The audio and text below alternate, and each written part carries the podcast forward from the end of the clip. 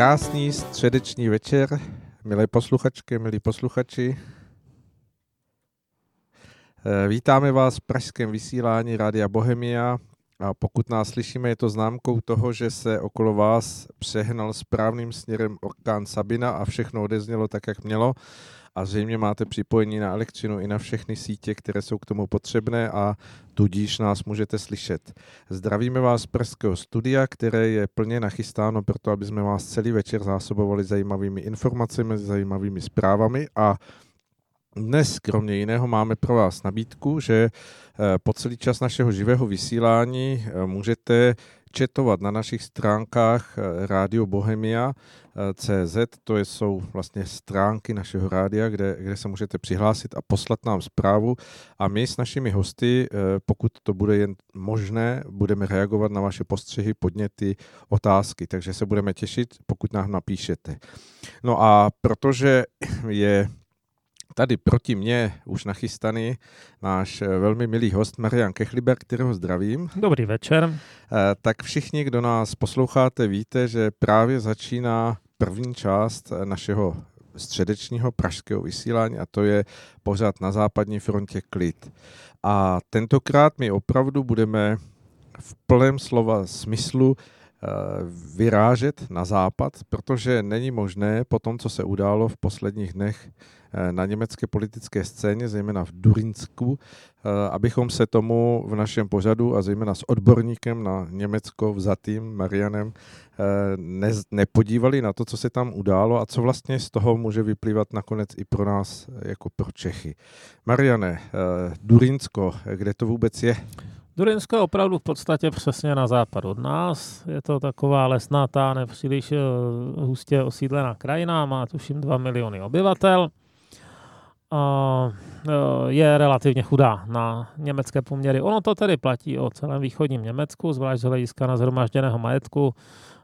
Lidé z západního Německa, z jeho, z jeho e, tradičně, tradičně lépe založených částí, jako je Bavorsko, jsou podstatně bohatší. No a Durinsko e, se nijak zvlášť neliší ve svých volebních e, preferencích od zbytku východního Německa, kteréžto východní Německo.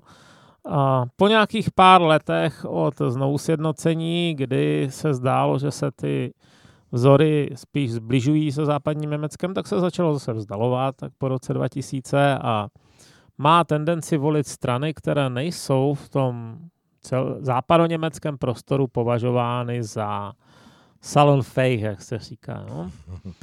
A dlouho to byla Linke. Linke je uh, takový konglomerát, uh, vznikl z bývalé SED, čili potažmo PDS, oni taky měnili, měnili ty svoje názvy několikrát, ale pro nás je podstatné, že tedy byli to ti bývalí komunisti, kteří svého času vládli Německé demokratické republice 41 let. A na druhé straně eh, nějakým křídlem levičáků z sociální demokracie západní, které se odtrhlo, myslím, že ten jejich hlavní vůdce se jmenoval Oskar Lafontaine. Dlouho to bylo víceméně tak, že ti západní socialisti, kteří tam přišli, dodávali hodně, hodně e, vůči osobností. K jedné se taky za chvíli dostaneme, souvisí to s tím Durinskem a ta e, bývalá členská základna SED, která už jsem samozřejmě pomalu vymírá, tak dodávala teda většinu členů. Momentálně si myslím, že je to zhruba 50-50. Na to, že šestina e, východních Němců, tak polovina linké jsou východňáři. Hmm. No a ta linka ta získávala poměrně dobré výsledky na eh, zemské úrovni i na městské úrovni v, v bílém východním Německu, kdežto v západním Německu je to taková 5-6% strana. Mám dokonce pocit, že kdyby nebylo teda hlasů z východního Německa, tak má problém se dostat vůbec do parlamentu. A a svého času proti ní existoval nějaký takový sanitární kordon, jako nebudeme se s nimi bavit, akorát, že jejich procentuální výsledky to převážily, takže například v současné době rudo, rudo zelená koalice, nemilím se v Hamburgu, západním, západním Německu, a taky je teda v tom, nebo byla v tom Durinsku. Durinsko mělo mělo uh, předsedu vlády jménem Bodo Ramelou, je to západák, myslím si, že je někde od, a teď nevím, teď abych si je neplet, jeden z těch dvou je z Aachenu a druhý je od někud kousek od Hamburgu. A tenhle myslím, že je z Aachenu. A každopádně to, co se projevuje ve východním Německu dost citelně, mnohem víc než u nás, je to, že a, západní Němci převzali ohromné množství prestižních postů. No, když se díváte na lidi, kteří šefují velkým firmám, na profesory na univerzitách, na vysoce postavené politiky, je tam disproporční množství západních Němců, kteří se přistěhovali do východního Německa. Mnohem víc, než by se dalo z nějaké demografie čekat. I když se jenom omezíme na ty východní země, jo? i když se omezíme na univerzitu tamhle v, v Lipsku nebo, nebo v Drážďanech, tak je tam pořád překvapivé množství západních Němců nahoře. Hmm. A ten Bodo Ramelou eh, v tomhle směru netrhá moc partu, ostatně ti další dva, o kterých bude přeč, tak jsou taky bývalí západní Němci. Ale je fakt, že Ramelou mezi těmi komunisty, protože já jim budu říkat komunisti, to nemá cenu kolem toho chodit, chodit jako kolem horké kaše, tak mezi nimi patřil spíš mezi ty umírněné. Tam jsou i daleko radikálnější jedinci a zrovna ta durinská linka není na tom tak hrozně. A to říkám s vědomím toho, že jsem tradičně z, z nekomunistické rodiny. Jo. je to taková, ale v případě těch, těch Durinků je to spíš taková levá sociální demokracie. No. A e, Ramelou je teda osobně poměrně dost oblíbený. A dokonce si myslím, že asi 63% lidí v Durinsku by vyjádřilo touhu a zase mít e, premiérem. Nicméně, loni byly volby a v těch volbách ta jeho rudo-rudo-zelená koalice neskončila dobře a nezískali většinu hlasů. Myslím, že mají 42 z 90, něco takového. Mimo jiné to bylo způsobeno tím, že se do parlamentu dostala FDP, maličká liberální strana, taková ta tradičně pravicově liberální, která chce škrtat daně a, a, a uvolňovat podnikání a která nemá vůbec ve východním Německu tradici. To je strana, která byla typická jako prostě nějakou dobu západního Německa, byla i v koalici s Merklovou svého času pak ji to potopilo, tak se ani nedostali do parlamentu a tak dál, ale obecně ten, když se podíváte na volební mapy Německa, tak FDP sbírá, dejme tomu, 10 až 12 hlasů v současné době v západním Německu, ale u toho východního je to stěží pět. A v tomhle případě teda po prvním sčítání hlasů vyšlo najevo, že se dostali o čtyři hlasy, nemýlím-li se, buď čtyři nebo pět, a po přepočtu, kdy vysadili nějaké hlasy jako pro jiné strany, tak um, to nakonec vyšlo na 70, teda, ale prostě extrémně těsně. To, to opravdu uh, odřené uši to ani nevyjadřují. To bylo extrémně těsné dostání se do, do zemského sněmu Durinského. A když se teda budeme podívat, eh, a to druhá věc, která teda přispěla k tomu, že eh, Ramelou si odnes menšinu, bylo veliké posílení AFD. AFD víceméně jede v režimu proti všem, a oni taky jedou všichni proti ní, takže to je takové symetrické. A Durinská AFD patří k těm radikálnějším, jejím šéfem místním je Björn Höcke, to je taky západák, nemilím-li se. Ano, ten je záchenu, takže, takže ten Ramelou se naopak narodil, to narodil se asi v, v, tom, v tom dolním Sasku. A Hokej je prostě člověk, který si velmi rád pohrává s eh, radikální symbolikou. Ne tak, aby ho zavřeli, ne tak, aby ho ani obžalovali, ale rozhodně je to jeden z těch lidí, který té AFD, řekněme, komplikuje vyjednávání a mm, svého času, jestli myslím, že ten Petr Bystroň, ten Čech, který reprezentuje bavorskou AFD, nebo reprezentoval a je teď poslancem, v Bundestagu, tak i naznačoval něco ve stylu, že jsou lidi, kteří si myslí, že tam byl nasazen, aby jim nějak pohoršil situaci. No nicméně Heke je relativně schopný politik. Jo, rozhodně tu t, t, není, nevypadá to, že by ho v dohledné době vyměnili. Ustál i nějaké pokusy svých umírněnějších kolegů o to, aby ho vyhodili ze strany po nějakých výrocích nešetrných holokaustu, což je teda to je jak šáhnout si na, na, na sloup vysokého napětí, jo. to je opravdu, to je opravdu uh, nebezpečná věc v německé politice. No a co se nestalo? Tak uh, podle Durinské ústavy Jsou tři pokusy na zvolení premiéra. V prvních dvou musí získat absolutní většinu v tom sněmu, to znamenalo 46 hlasů. A ve třetím stačí, když získá největší počet hlasů. Čili když si představíme, že by byli, dejme tomu, tři kandidáti, jeden by získal 40, druhý 30 a třetí 20, tak ten s těmi 40 by vyhrál. A Ramelovo už se těšil na to, že teda, i když má menšinu hlasů, takže tohle to přece jenom zvládne. A nestalo se nic jiného, než že náhle teda vstoupil do, role, do, do uh, soutěže ten uh, kandidát za FDP, za tu nejmenší stranu, která získá nejmenší počet hlasů. Jmenuje se Thomas Kemmerich. A AFD sice nasadila svého člověka, myslím, že se má Kindervater, takový malý, malý starosta, malé obce. On, on byl teda bezpartijní, ale nominovaný za AFD.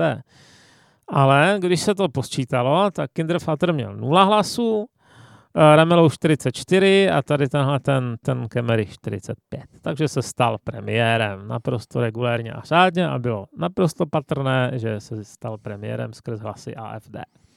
Tak do té doby se dá hovořit, že to všechno probíhá velice standardně, když to budeme popisovat v tom průběžném stavu, ale ta, tato událost vlastně na, najednou rozvířila eh, dění v celém Německu, protože samozřejmě začaly přicházet reakce nejrůznějších politických subjektů i, i nepolitických, eh, angažovaných eh, různých organizací, které začaly vlastně celé to dění a zejména účast AFD, a to si samozřejmě asi rozebereme, popisovat jako něco, že se stalo ve skutečnosti něco nepřípustného. No tak eh, přesně tak se to stalo. Ono tedy, řekněme, vy jste použil slovo standardně, ono to zase tak standardní nebylo, tenhle ten postup. Za prvé Němci nejsou moc zvyklí na menšinové vlády a v tomhle případě by šlo o menšinového premiéra, který ještě vlastně ani vládu neměl. On ji ani nemá, on je teď premiérem, eh, no, to, to si ještě popíšem. A za druhé, což je taky docela podstatné, eh, opravdu není zvykem, že by předseda vlády byl z nejmenší strany. Většinou je z největší nebo z druhé největší. A v situacích, eh, kdy eh, je to ta situace tak polarizovaná jako teď, by možná bylo nejpřirozenější mít tam nějakého nestraníka. To se nestalo, ten, ten Kemerich je opravdu tamní vedoucí představ FDP, docela známý, je známá osobnost a a je možné, že i díky té jeho snaze se ta FDP do toho parlamentu dostala, on, co on opravdu byl vidět při té kampani. No, ale že by, že by, že by mu těch 5% plus 70 hlasů, že by mu dávalo nějaký silný mandát na to vládnout Durinsku, to se úplně říct nedá. Hmm. Ale hlavně to působilo dojmem, že ačkoliv ty strany CDU, protože hlasovala pro, pro ně i CDU, či CDU, uh, FDP a AFD, že nechtějí mít dohromady nic společného, zdánlivě, tak působilo to dojmem, že se domluvili. A ono později vyšlo najevo, že i ten Höke psal svého času uh, dopis uh, právě svým kolegům už někdy v listopadu, že v případě, že, že to dopadne dobře, jako, či většinou pro ně, takže pro, pro tu pravici, takže si umí představit, že spolu budou uh, nějakým způsobem vycházet, jo? Že, že by je mohl tolerovat. No. Takže to se očividně stalo, že když kandidát AFD neměl ani jeden hlas, tak nejspíš dostali ti, ti poslanci instrukce, pro koho mají hlasovat. Nastala exploze, ano. A, takže všichni se k tomu začali vyjadřovat způsobem typu třetí říše je tady zase. Ona je tady nepříjemná historická reminiscence, protože někdy před těmi 90 lety se nacisti do místní vlády opravdu poprvé dostali v Durinsku. Ale to co, to, co, to, co se, jak se to teď hratí proti AFD, to je přehnané. Jo? Když třeba kancelářka tvrdí, že jejich cílem je zničit demokracii, tak tomu teda nevěřím ani omylem. Já si myslím, že jejich cílem je zničit Merklovou, ale to je přece jenom něco jiného. A každopádně, na toho Kemericha byl teda zahájen soustředěný útok. Já nevím, jak to popsat, ale opravdu rozkopané srční hnízdo je, je hadr.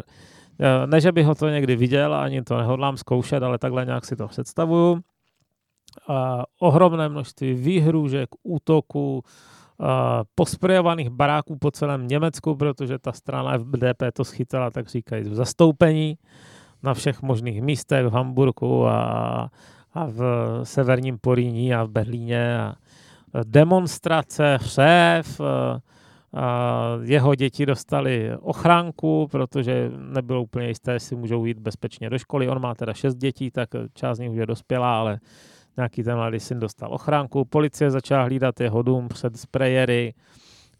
Jeho, jeho manželka si stěžuje na to, že přicházelo neznámé osoby s nějakými výkřiky a, a výhruškami a že to bylo prostě, že, že nebyl činěn mimořádný nátlak. Ještě o půl dne později, ještě ráno se ten Kemerich tvářil, že to nějak zvládne, že, že to sice je těžké, ale že to zvládne, ale pak teda se to na něj sesypalo všechno. Přijel jeho vlastní předseda Lindner, uh, údajně mu vůbec na něj nevyvíjela tlak Merklová, no tak uh, tom, když někdo potřebuje, zdůrazňuje potřebu uh, říct, že se tak nestalo, tak jako já, moje přirozená můj přirozený instinkt je, že se tak asi stalo.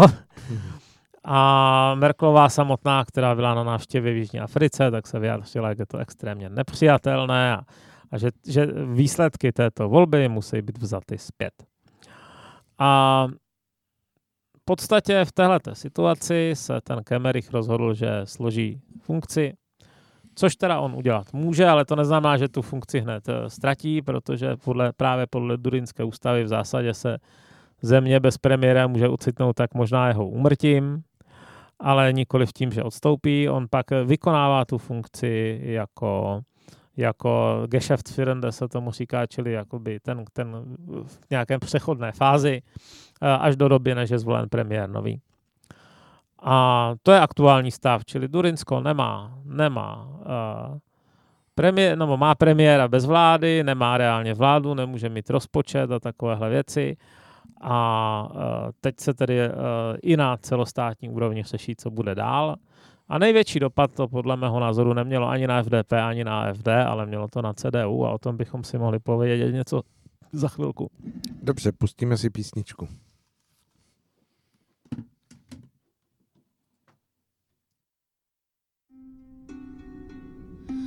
Potřebuji svíci, musím pracovat, stačí jen půjčit, nemusíš dát. Slituj se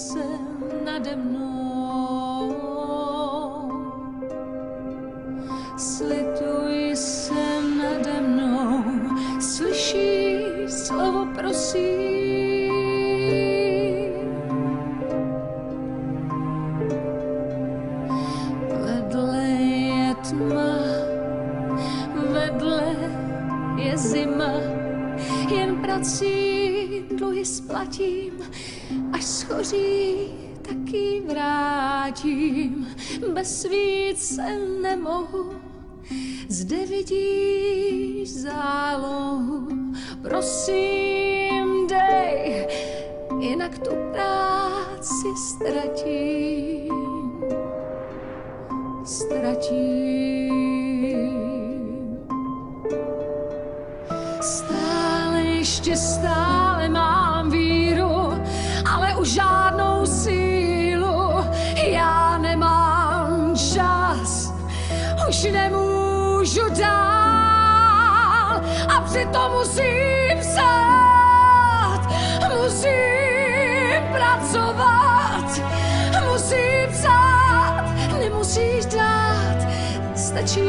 stačí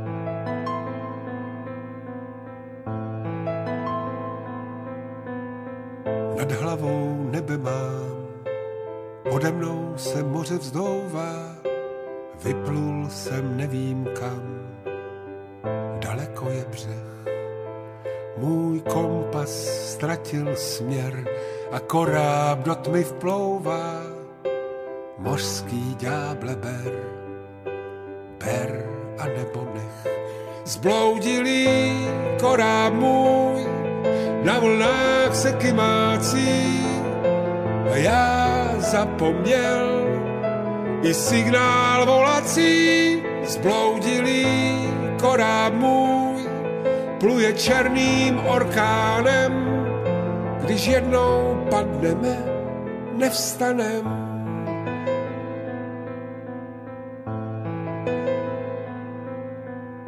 Hřebeny mořských vln jsou tvoje plavé vlasy, když jsem se lásko byl jako skaramůž. Na hrudi amulet. Mi připomíná časy, kdy jsem tak šťastný byl a co nevrátí se už. Zbloudilý koráb můj na vlnách se kymácí a já zapomněl i signál volací. Zbloudilý koráb můj pluje černým orkánem. Když jednou padneme nevstanem.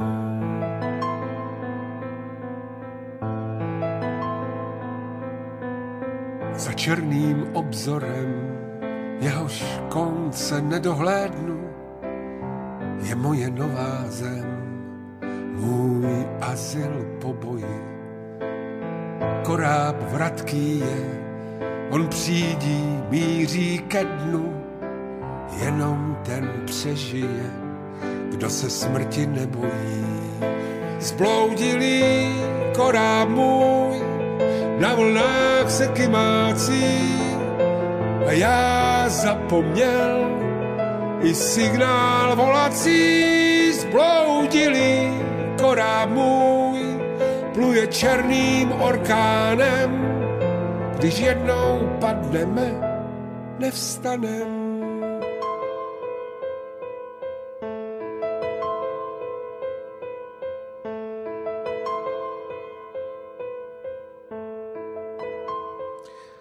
Tak, dozněla nám jeden a půl skladby, nebo dvě, dvě skladby, než se nám vyrychlo vrhne konvici, kterou máme tady v našem vybavení studia, která vozí pomalu, tak jsme museli pustit dvě skladby, aby Marian mohl mít čajík, ale už je všechno v pořádku, tak jsme zpátky.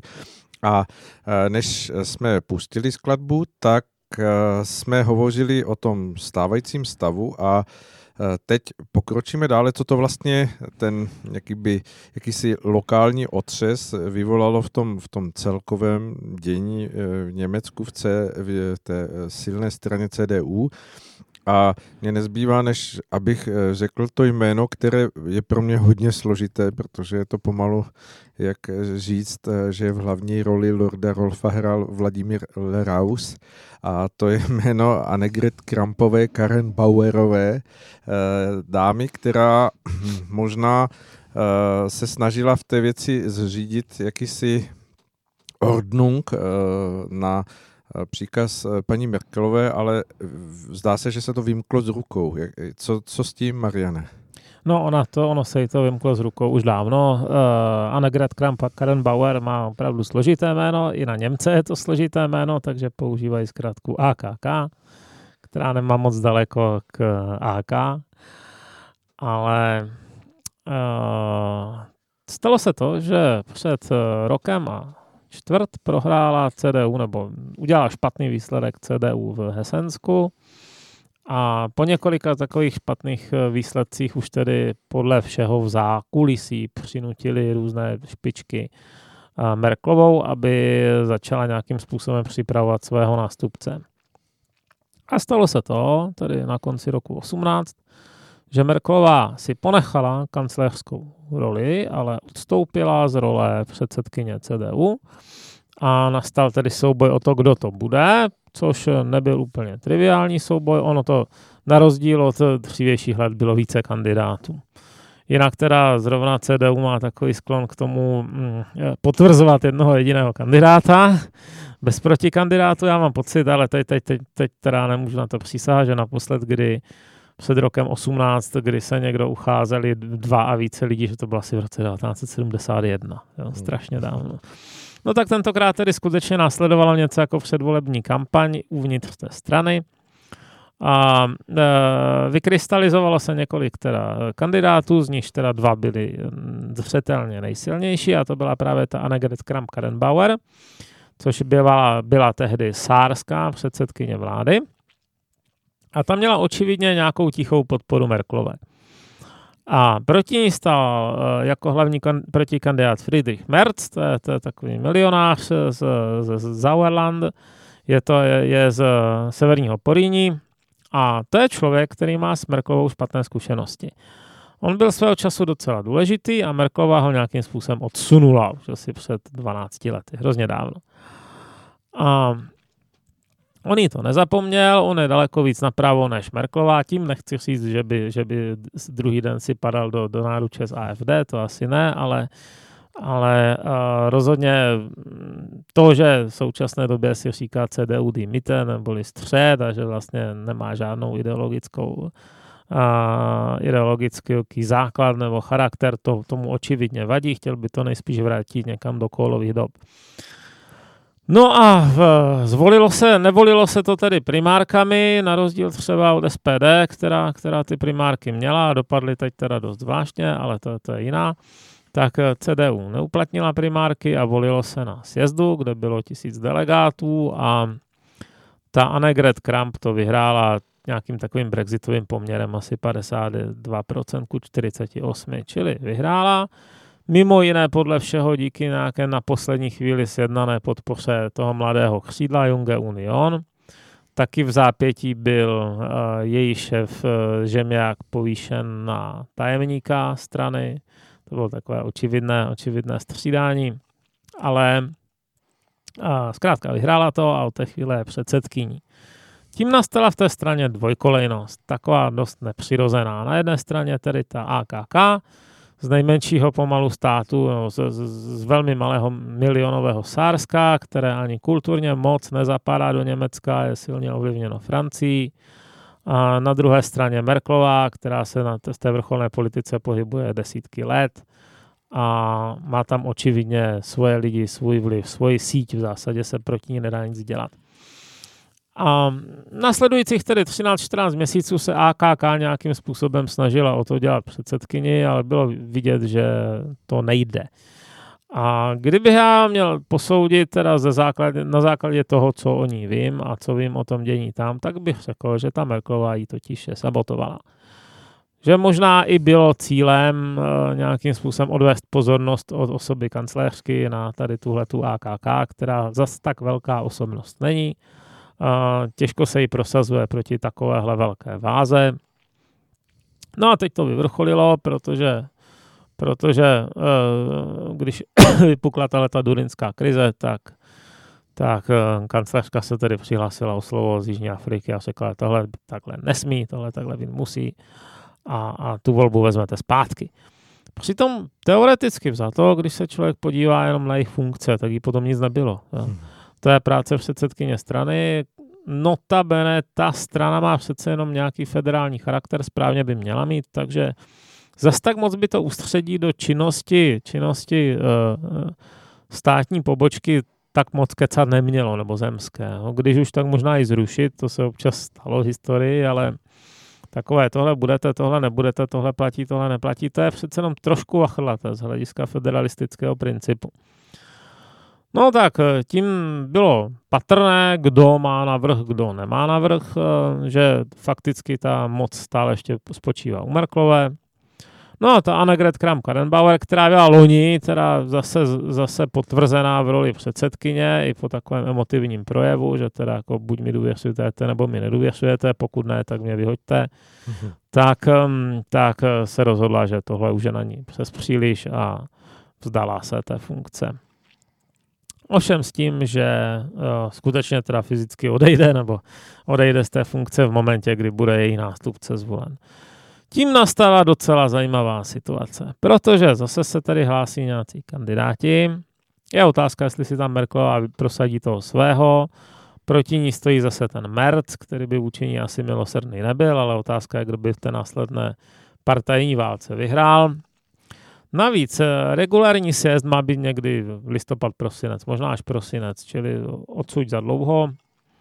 A tak dlouho ta strana nemůže v té nejistotě být, když, když volby jsou asi za 18-19 měsíců. Musí si toho šéfa zvolit dřív, ale aby toho nebylo málo, tak v druhé půlce roku mají Němci předsednictví, že, e, Evropské unie. A teď nechtějí působit nestabilně, no tak v této situaci stejně nestabilně působí, ale oni jsou posedlí tady těmihle, jako aby jejich politika vypadá nudně a předvídatelně, takže, takže to je očividně trápí jak bude tedy vypadat CDU zevnitř. No a samozřejmě bokem jsou takové ty otázky, co se stane s tím Durinskem nešťastným. Hmm. Tam ta CDU utrpěla docela ztráty. Po tomhle hlasování někteří členové to nebyli schopni strávit, tak odešli. Preference podle výzkumu veřejného mínění, které se odehrály po tomhletom, po téhleté akci, tak poklesly. Um, samotný šéf Michael Moring, uh, který tedy dovedl tu stranu nějakým 21%, tak zase je že už na to nemá nervy, odchází. Pokud vím, tak není nikdo, kdo by ho nahradil. Zkrátka, ta, všechny, ty, všechny ty vnitřní rozpory, způsobené tím, že v tom východním Německu je ta AFD velmi silná, že už je to taková Volkspartei, že ona není na celostátní úrovni Volkspartei. Jo? To Volkspartei je taková, která má docela širokou podporu mezi různými vrstvami veřejnosti a to tradičně bývaly ta CDU a SPD a pomaličku jim to ubývá, mají spíš tu podporu mezi důchodci. No ale v, v východním Německu ta AFD tuhle pozici má, ta má reálně přes 20%, v některých regionech ke 30%, tady třeba zrovna v Krušných horách. A uh, oni si prostě, ta politická scéna německá si s tímhle nedokáže poradit. Protože na jednu stranu teda platí kategorický zákaz spolupráce, který očividně sdílí tuhle myšlenku i docela dost členů, když teď byla vlna výstupů. Na druhou stranu jiní členové říkají, takhle budeme vždycky vládnout jenom s levicí a být podržtašky levice, nebudeme nikdy volit komunistu do, do, do premiérského křesla, jenom aby AFD byla mimo. Takže, takže je to situace neřešitelná. No. To, to je asi největší, největší negativní dědictví Merklové z hlediska politických mechanismů. Co se z toho Mariany dá odvodit? Teď, a te, myslím nejenom na té německé politické scéně, protože je otázka, jestli ten otřes skutečně nevyvolá třeba i nějaký požadavek předčasných voleb a podobně. Může tohoto stavu jakéhosi podlomení kolen Německa právě před tím avizovaným předsednictvím v Evropské unii využít třeba Francie, prezident Macron, nebo dá se z toho odvodit nějakou, nějakou predikci, co, co z toho lze očekávat? Já všechno? jsem s, po- s pobavením zaznamenal návštěvu Macrona v Polsku, kde se snažil navazovat přátelské vztahy. To skoro působí jako obklíčení Německa. Protože když se podíváte na jednu stranu, jak jim neustále myjou hlavu za tu reformu justice a podobně, a na druhou stranu Macron se tam jede přáteli do Varšavy. Jo? To je takové zvláštní. Takže ano, já si myslím, že ty akceschopnější vlády cítí, že Německo teda bude teď mít problém samo se sebou. Ono už nějakou dobu má, co bychom si povídali teď, ta, teď si myslím, že ta koalice, eh, ona je už tak dost křehká na té federální úrovni. Ona je křehká proto, že právě sociální demokracie si v záběru loňského roku zvolila daleko radikálnější vedení, než si kdo uměl představit. Hmm. A to má nějaké požadavky, zvlášť na sociální sféru, které možná nebude schopná nebo ochotná ta CDU na to kývnout. No a taky, když se člověk podívá na preference, tak zjišťuje, že ty velké strany prostě utrpěly ztráty, že už to asi tak velké strany nejsou, ohrožují je zelení, z mého hlediska bohužel, protože zrovna ti němečtí zelení nejsou moc pragmatičtí. Mají tam pragmatické jedince, ale, ale jako, jako většina té strany není ani zdaleka tak, jako dejme tomu rakouská. A to znamená, že po těch příštích volbách bude asi neúplně jednoduché sestavit koalici. Hmm. No a samozřejmě druhá věc je, jestli si, jestli si na ty předčasné volby troufnou. Kdyby z nějakého důvodu sociální demokracie vypověděla koalici, tak jim hrozí, že získají ještě méně procent v dalších volbách, než získali posledně a posledně už měli nejhorší výsledek od druhé světové války. Takže, takže ještě jim hrozí, že třeba o čtvrtinu hlasů přijdou. No tak eh, kolik, kolik eh, kaprů si hlasuje pro to, aby vypustilo rybník? Hmm. Jak se díváte na otázku eh, bavorské CSU, jak, jak to pozoruje, protože mm, přiznám se, že, že jsem nečetl někde nějaký výrazný postoj této strany, nebo vy ano? Tak oni si uvědomují, že na rozdíl od CDU jsou relativně konzistentní a funkční. Oni nemají tady tenhle ten fatální problém, aspoň ne v Bavorsku, zatím tam můžou vládnout s těmi, s těmi Freie Wähler. Je tam koaliční vláda, už si museli odvyknout do toho, že mají absolutní většinu, ale je tam koaliční vláda. V tom Bavorsku mají stále ještě dost silnou pozici, zvlášť na bavorském venkově, ne už tolik v Míchově nebo ve Frankách, ale na tom bavorském venkově, jo. A uh, uvědomují si, že už jenom to, že nejsou teda rozhádaný vnitřně a neslyší, kdo bude premiér, kde bude premiér a kdo bude předseda, takže je určitá síla. Na druhou stranu, uh, ultimativní věc, o kterou by se mohli snažit, ale nejspíš se oni snažit nebudou, je právě uh, kandidatura na kancléře. Oni tvoří uh, jednu frakci, CDU a CSU, hlasují v praxi skoro vždycky uh, společně. společně. A to znamená, že by mohli v zásadě stavět do celoněmeckých voleb i, um, no, že staví i společného kandidáta na kancléře. A, ale pokaždé, když to zkusil Bavorák, tak pohovřeli. To je přece jenom trošku jiná kultura. Bavoráci se od severních Němců docela liší, uh, nejenom, nejenom náboženstvím, ale i přístupem ke světu. A je dost pravděpodobné, že kdyby zrovna ten Markus Zöder, který je tam teď největším, největším bosem a nejživějším a nejaktivnějším, že kdyby nastoupil do celoněmecké volby, takže taky nedopadne dobře. Na druhou stranu, eh, kdyby to vyhrál třeba Friedrich Merz, tak, tak je těžké říct, jestli by dopadl líp. Přece jenom on je takový docela, no, on je sice teda bojovný, to je pravda. Na druhou stranu, uh, je to člověk zjevně bohatý a zvlášť v těch středolevě e, naladěných částech Německa nebude, kdo ví, jak oblíben už jenom proto. Hmm. No, to přece jenom není Amerika, aby miliardář e, jako Trump působil kladně už jenom tím, že je miliardář. No? Nebo Bloomberg teď, teď v demokratické. No, tam se za chvilku dostaneme, že? Za chvilinku skočíme přes Atlantik, ale ještě uh, mám otázku, jak třeba tuto otázku, mm, tuto situaci, eh, číst třeba i z pohledu toho, že právě před pár dny proběhl Brexit eh, a vlastně eh, nastal ten precedens toho, že se mm, vlastně stalo to nemyslitelné ještě před pár lety, že, že z Evropské unie vystoupil poměrně silný člen. Jak, jak v tomto kontextu číst třeba právě tu situaci v Německu? Je to ještě větší oslabení nebo eh, nemůže to na, nakonec být jakési otřesení, které proběhne celoevropskou nějakou politickou to si myslím, scénou? To si myslím, že budeme teď vyhodnocovat nejbližších deset let. Ne Lidl. A byla to zvláštní, že, ten okamžik, kdy dávali tu vlajku. Každopádně, uh, o jednoho velkého a bohatého člena míň, to máte pravdu, zároveň o, člena, který má zdaleka nejsilnější armádu v Evropě.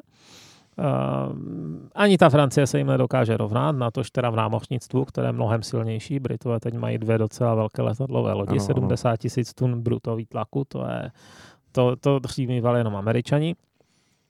Uh, další věc je, že se to projeví na politickém charakteru protože Britové byli skoro vždycky zaprvé proti nějakému excesivnímu, excesivním integraci. A teď se můžeme bavit o to, co je to excesivní. Já považuji za excesivní integraci i společnou měnu, ale to mě hold jsem nebyl ve většině. A zároveň měli spíš sklon nějakým způsobem hájit eh, tržní hospodářství proti takovému tomu francouzskému modelu, dirigistickému zregulovat všecko, napsat na všecko zákony a, a, prohláš, a vyhlášky a, a e, to všechno nějakým způsobem kontrolovat početným úředním aparátem. No tak mám obavy, že ten francouzský vliv teď bude silnější. A francouzský vliv v ekonomice to není dobré. To, to je model, který se nedá modelovat upřímně. Vidíme sami, jaké mají aktuálně problémy. To je jedna věc. Druhá věc, eh, silnější budou ty hlasy těch jižních států, jako je, jako je Španělsko, Itálie a tak dále, což jsou ty státy, které už se těší na to, nebo které jsou natolik zadlužené, že by potřebovali cizí peníze, aby nějakým způsobem dokázali vyžít. A to je to, čemu tě, ti Němci dlouhodobě říkali ne. Tentokrát to tak nemusí dopadnout. Takže to je další věc. Pak, pak si myslím, že je docela podstatná záležitost a to je uh, územní uh, celistvost Velké Británie a jejich držáv, potažmo teda začnali to u Británie, nemusí to u Británie skončit. Protože teď uh, vidíme třeba to, že Skotsko, Skotsko má vládu, která je silně pro unijní, hlasovalo tam 64% lidí pro variantu Remain. V podstatě byli teď vytaženi z té Evropské unie Angličany. Že? Teď to jsou národy, které se zbožňují tradičně. To, je, to, to se schválně může čtenář přečíst zapomenutých příbězích dva v kategorii v, v, v kapitole Skotsko na rovníku, jak celá tahle ta unie vznikla. Bude překvapen, proč Skotsko nakonec kývlo na společnou vládu s, s Angličany a je to, je to už dávno, 1707. No tak, eh, Skotsko neustále flirtuje s myšlenkou, že by se odtrhlo a že by vystoupilo z té Británie a bohužel teda ti eh, evropští představitelé jako Barnier a Tusk se zdá, že to podporují, že to nějakým způsobem pošťouchávají, čili ohrožují teritoriální integritu svého souseda. To už je trošku proti tomu, že, že ta Evropská unie se tak považuje za tu sílu míru a podobně, že? Druhá věc je Gibraltar, který je zhruba stejně dlouho v eh, součástí Británie nebo součástí britské říše jako Skotsko.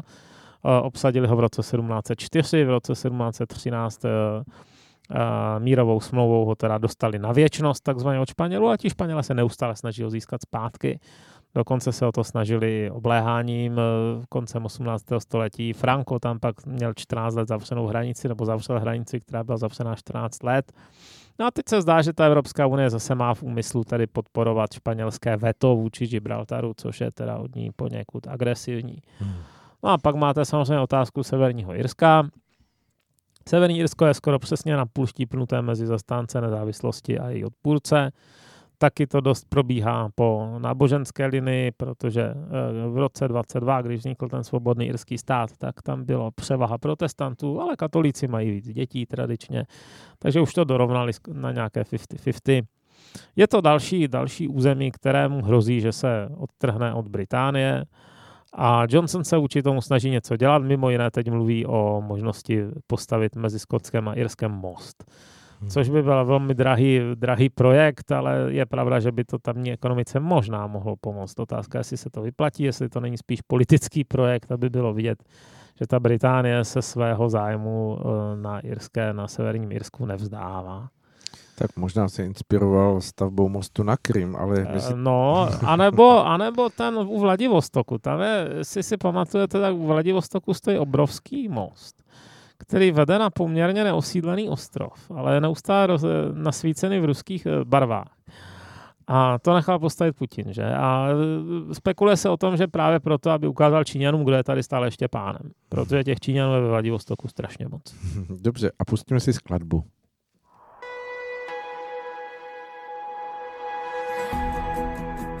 Když ve mně nálada sílí, že všeho mám už vážně dost, městu se vytratím. Rebráky k prasknutí šílí, na mě jízda bez cíle platí. Když se vše kolem vleče, pomalým tempem se šlápnu plyn zdvižené palce vítám, možná, že zastavím. Dávám s Bohem městu ve známém gestu, zbaven tíže vnímám svoji cestu. Zdravím lidi, v kterých stejnou touhu vidím spát. Dávám s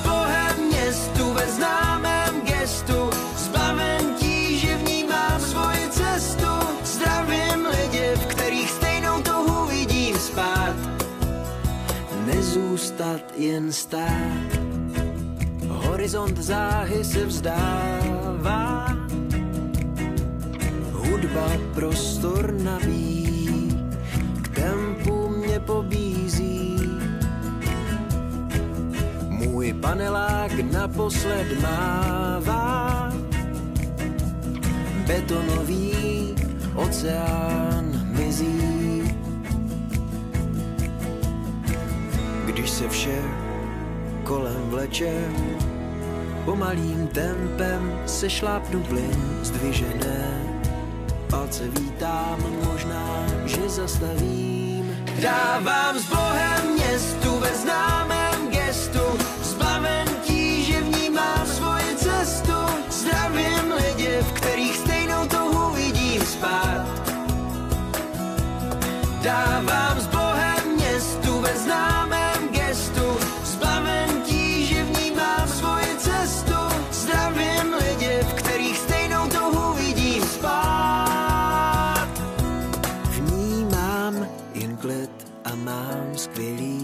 pocit.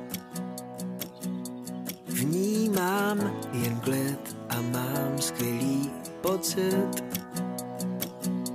Vnímám jen klid a mám skvělý pocit. Vnímám jen klid a mám skvělý pocit. Dávám s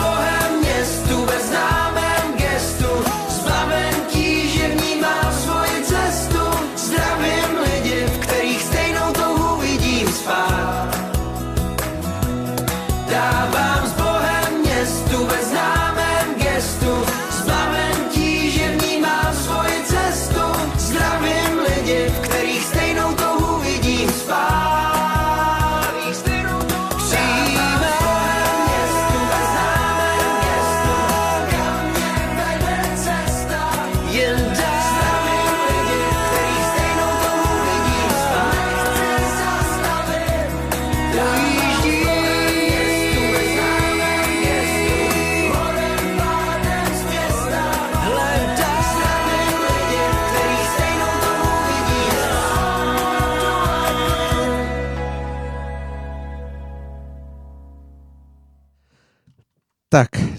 dospěla nám živá skladba, eh, živá tedy jako mm, rytmem a my jsme zpět a ještě než začneme s Marianem, jak jsme slibovali eh, za Atlantikem, eh, kde se chceme podívat na probíhající primárky před prezidentskými volbami USA, tak znova vyzývám naše posluchače, kteří jsou v online poslechu, že nám mohou napsat na náš chat na stránkách Radio Bohemia jakýkoliv dotaz, dokud tady máme Mariana, který sedí přede mnou, bude odpovídat, až odejde, už vám neodpoví. Tak a Mariane, eh, jak to eh, vypadá eh, na tom americkém, na tom americkém, na té americké straně Atlantiku? To, že asi primárky za republikánskou stranu získá s lehkostí Donald Trump, o tom asi není pochyb. A Uh, zajímavější uh, situace je na té druhé straně, vlastně Hmm. na té demokratické straně, kde těch uchazečů je vícero a kde je to tak trochu v takovém dostihovém proměňování těch Hmm. koní, protože ty, co vypadali jako jasní favorité, tak se malinko propadají do toho, Mhm. do toho středu a naopak se tam na čele objevily eh, jména, která, objevila se tam jména, která jsou zajímavá, nebo zajímavá tím, že překvapily. Pojďme se podívat na to, jak to vůbec po eh, těch primárkách, které teď proběhly v New Hampshire, eh, vypadá. Tak, eh, ano. Jak demokratická, tak republikánská strana si vybírají svoje kandidáty za pomoci primárek. A jelikož republikáni drží křeslo, křeslo prezidenta, myslím, že se v historii, možná se nestalo nikdy za dějiny Spojených států, že by stávající prezident, který obhajuje křeslo, takže by měl vážného protikandidáta, který nejblíž si myslím, že tomu bylo právě, když Ross Perot se rozhodl kandidovat nakonec jako nezávislý, když nezískal tu podporu. To bylo 93? Hmm. 93. Uh, tehdy to rozštíplo ten pravicový uh, volební blok a s prezidentem se stal Bill Clinton v celku neočekávaně, protože George H.W. Bush měl na své straně teda tu výhodu, že, že je aktuálním obyvatelem Bílého domu a stejně to teda proti Perotovi, který získal asi 11%, nedokázal proměnit Hmm. tuhle výhodu. Nicméně ano, Trumpa nikdo nahrazovat nebude. Uh, svého času tam byl, uh, byla taková ta skupina, kterým se říká Never Trumpers, ti, kdo nikdy nechtěli Trumpa v republikánské straně, ale ti víceméně zanikli. Myslím, že snad jich bylo John French nebo někdo takový, ale strašně málo jich zbylo. Zkrátka, Trump si drží svoji voličskou základnu, očividně má, ty, má ty, tu uh, míru schválení mezi 40-50% podle toho, co se děje. Uh, začali, začal získávat nějaké hlasy mezi Černochy, protože ekonomika je silná. Uh, má dokonce snad rekordní jako, popularitu mezi, mezi Hispánci a Černochy, protože uh, dneska máte extrémně nízkou nezaměstnanost a dokážou práci najít ty lidi, kteří, by, kteří byli v ohrožení. A uh, tím pádem ten, kdo skutečně vybírá, kde je to skutečně zajímavé, ta demokratická strana, která se ho pokusí letos sesadit. Těch men je tam několik. A asi jedenáct. Ne, asi jedenáct. A dav. je to zajímavé, protože skutečně i když to na začátku vypadalo, že tam jsou favority, tak mo- možná ten vyzývatel eh, Donalda Trumpa bude opravdu překvapivý. Víte co, ono se před pár měsíci vyšel na Atlantiku článek, eh, který říkal, nepleťte si Twitter s reálným světem a víceméně byl směřován na ty demokraty, kteří se jednoznačně ucházeli takovou korbinovskou cestou, kdy kdy teda potlesk v sociálních médiích, kde vládnou takoví ti aktivisti, kteří napíšou 10-20 tweetů denně nebo 100, tak je jedna věc a druhá věc je proměňovat to nějakým způsobem v reálné hlasy. Jo. Um, docela klasický případ. Uh, demokrati jsou poměrně dost posedlí takovou tu identitární politikou, kde se řeší, kolik je žen a kolik je, kolik je uh, barevných lidí a kolik je, kolik je homosexuálů a podobně. A, a docela velkou ostudu si utrhla Elizabeth Warren, jedna z těch kandidátek, která o sobě tvrdila, že je čtvrtinová indiánka. Hmm. A dokonce se teda pokusila to nějakým způsobem dokázat a ten její DNA test vyšel na 0,0% indiánské krve, čili méně než průměrný američan, který má asi 0,4 nebo něco takového. Prostě, ale jako trapné je to, že ona svého času na nějaké univerzitě získala jestli si to dobře pamatuju, že to bylo na univerzitě, získala přednostně nějaké místo pro indiány. No, takže ta se tím asi trošku poškodila, i když by jinak by byla jakž tak přijatelná pro voliče, ale tohle bylo moc. No a z toho současného peletonu tam budou velké rozpory v tom, že, že přece jenom ta takzvaná demokratická velká koalice zase tak, zas tak soudržná není. A nemalé množství mladých Američanů sympatizuje s myšlenkou socialismu a tím víc, že nevědí, co to znamená.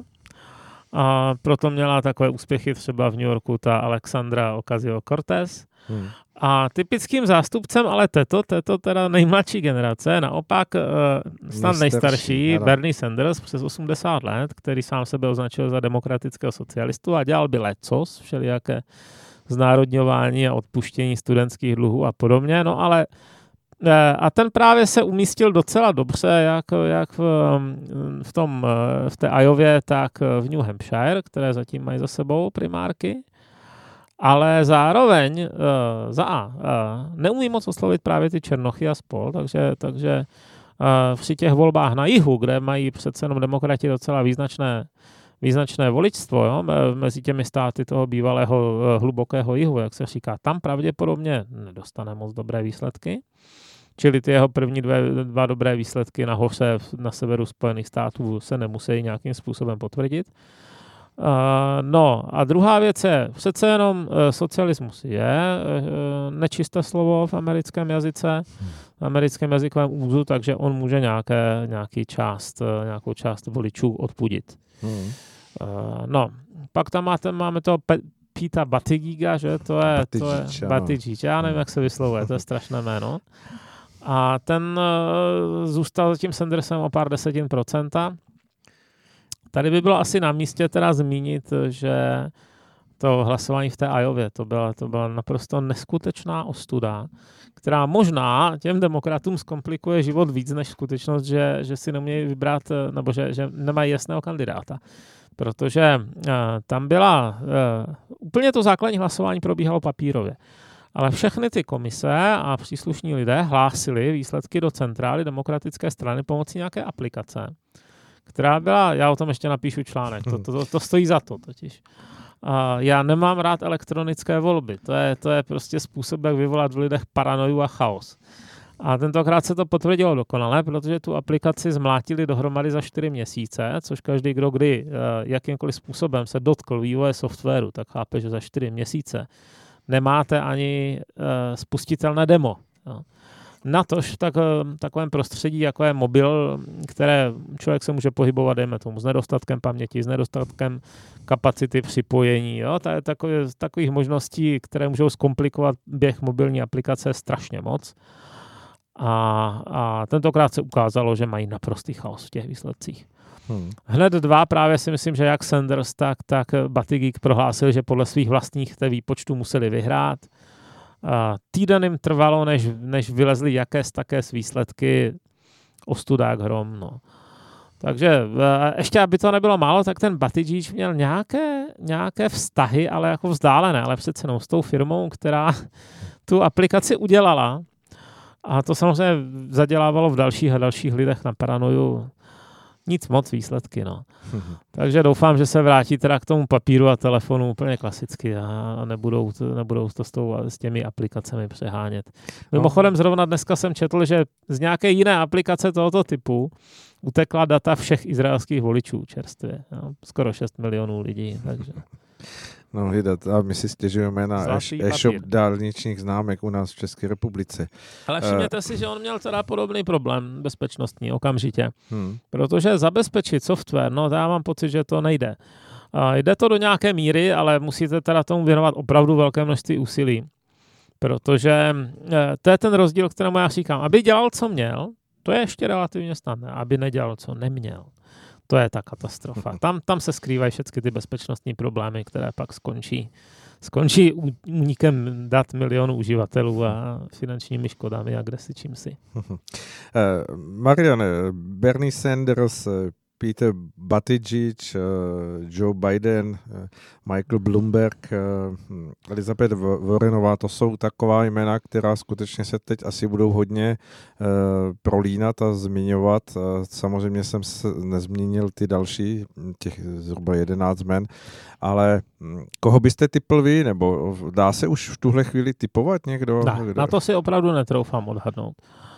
Protože Biden, nejstarší, jeden z nejstarších, má sice dobré postavení na hlubokém jihu, na druhou stranu má za sebou nějaké osahávání dám, ne jedno, ne tím proslulý desítky let. Zase to miliarda. A ještě, ještě navíc teda má problém s tím, že jeho syn se nějakým způsobem angažoval dost nečistým na té Ukrajině a když teď byl ten impeachment, který nedopad, tak při tom vyšetřování se o tom dost mluvilo, o tom o roli Huntera Bidena. Hmm. A pak máte toho Sandersa, který má očividnou podporu mládeže, ale je od ní 60 let vzdálen a, a nedokáže získat podporu, řekněme, umírněných voličů. A vy měl, tuším, před třemi měsíci infarkt údajně. Měl, no. Hmm. Takže Trump je aspoň zdravý, no. Oni jsou oba staří, ale Trump je očividně teda fyzicky, uh, fyzicky na tom lépe, no. No a pak máte, pak máte teda toho Batidžíže, který zatím mě není úplně jasné, co dokáže, co nedokáže. Je z Texasu, což by mu mohlo pomoct. Texas je docela významný stát hlediska volitelů a není zas tak konzervativní, jak se říká. Poslední volby to dopadlo asi 54 ku 46, takže eh, teoreticky by ho mohl získat na svoji stranu. Ale taky, pokud vím, nemá moc dobrou pozici právě na tom hlubokém jihu jinak. Jo. Takže Hmm.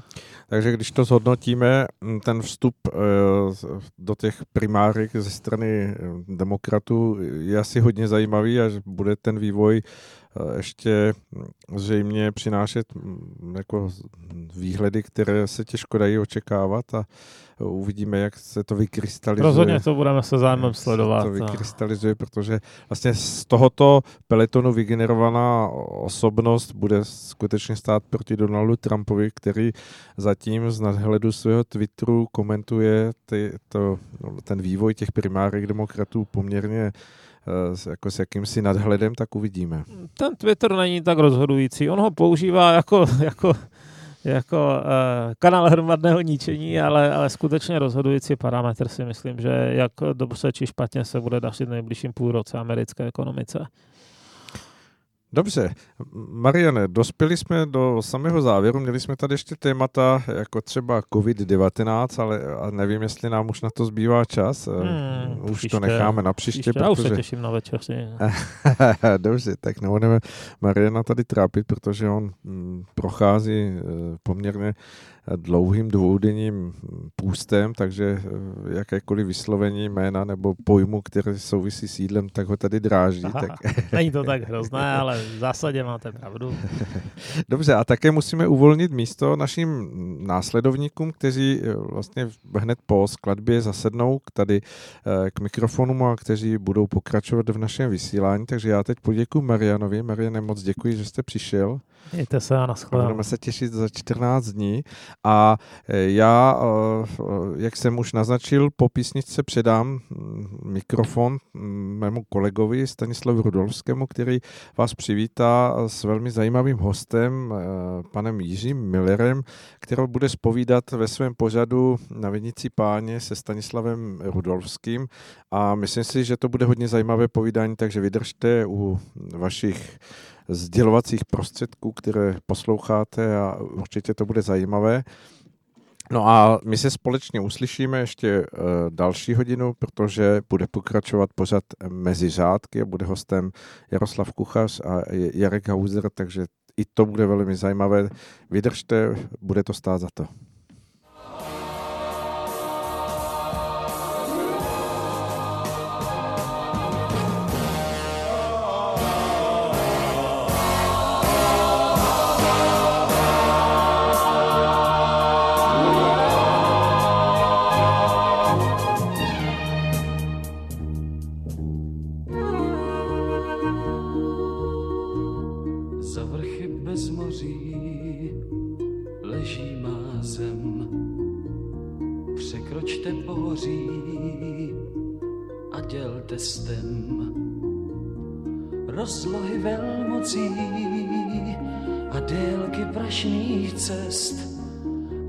Jděte půlnocí až tam, kde růže začínají kvést.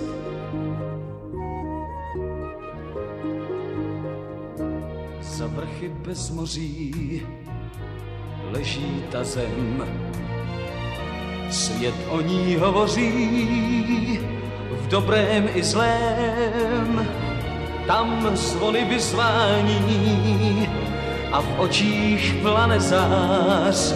Když loď se naklání, tak lidé, lidé najdou svoji tvář.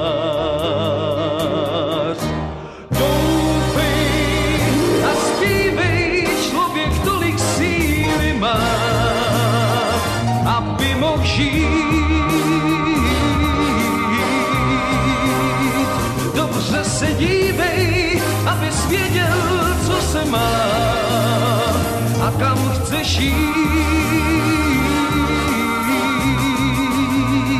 To je tvá zem, to je tvůj chléb. Člověče zpívej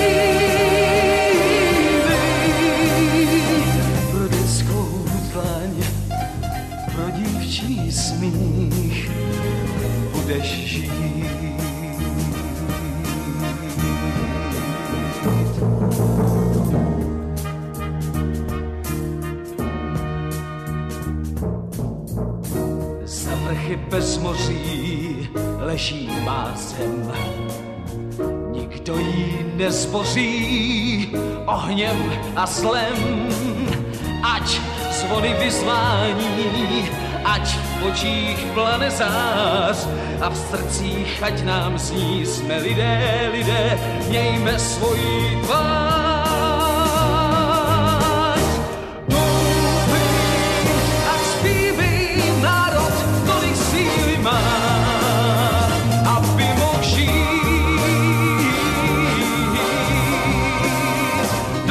se dívej, aby svěděl, co se má a kam chceš jít.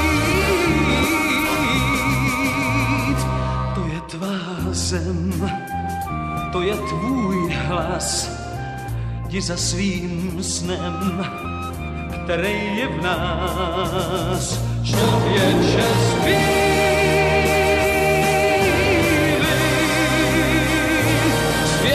Yeah.